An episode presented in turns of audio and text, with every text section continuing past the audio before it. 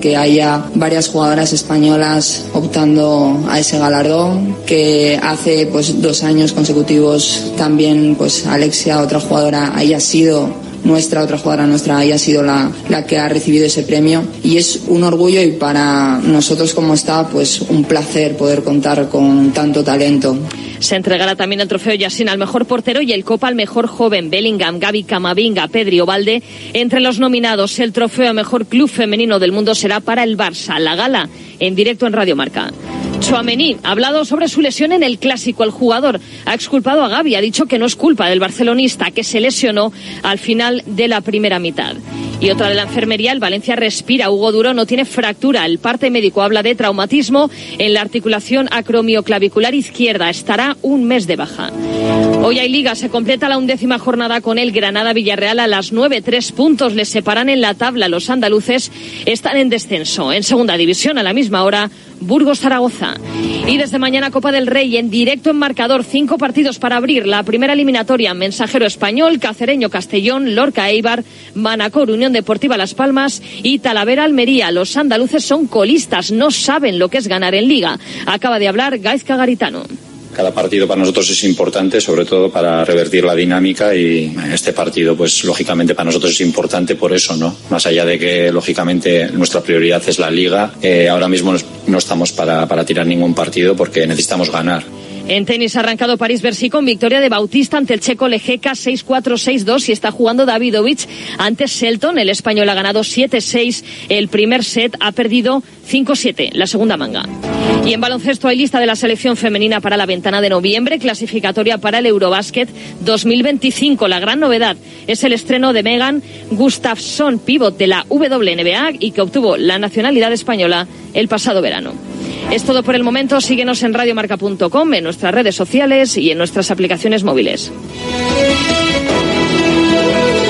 Has escuchado la última hora de la actualidad deportiva. Conexión Marca.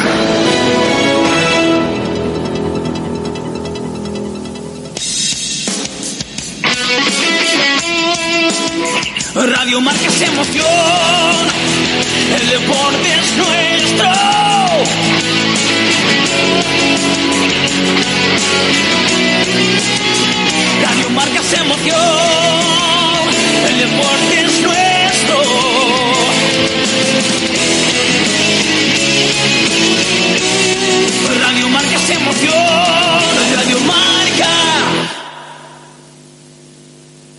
Radio Marca Bilbao, 103.4 FM.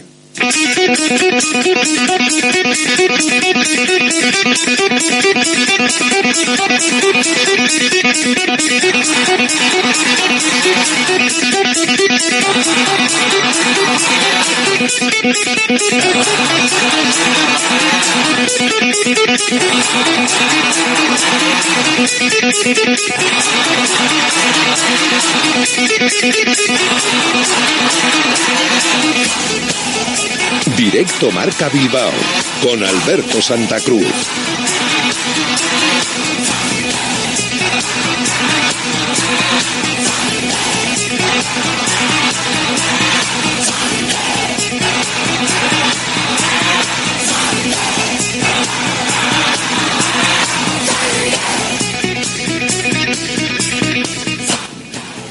Hola, ¿qué tal? Buenas tardes. Bienvenidos, bienvenidas a Directo Marca Bilbao, aquí en la sintonía de la radio del deporte, en la sintonía de Radio Marca, la radio que te trae cada día de una a 3 de la tarde la información deportiva en Vizcaya y hoy lo hacemos desde la espectacular sidrería El Esalde en el Alto del Esalde, en Galdacao, justo al ladito del Instituto de Formación Profesional de Andramari, pues aquí estamos, con la sidrería El Esalde, donde enseguida empiezan a salir ya esos menús de sidrería y donde puedes disfrutar de una buena mesa para lo que quieras, ¿eh? para pasarlo bien, para tener una reunión de negocios o como final o preludio a una es un sitio en el que seguro que reservando tienes plaza y en el que vas a poder disfrutar, además de, ese gestito de la sidra de las cupelas, ¿no? Que también que siempre viene bien y siempre, siempre gusta. Pues aquí que antes ya hemos estado con los pinchos, también de, de, mediodía, ahora ya empezamos con las comidas, empezamos al servicio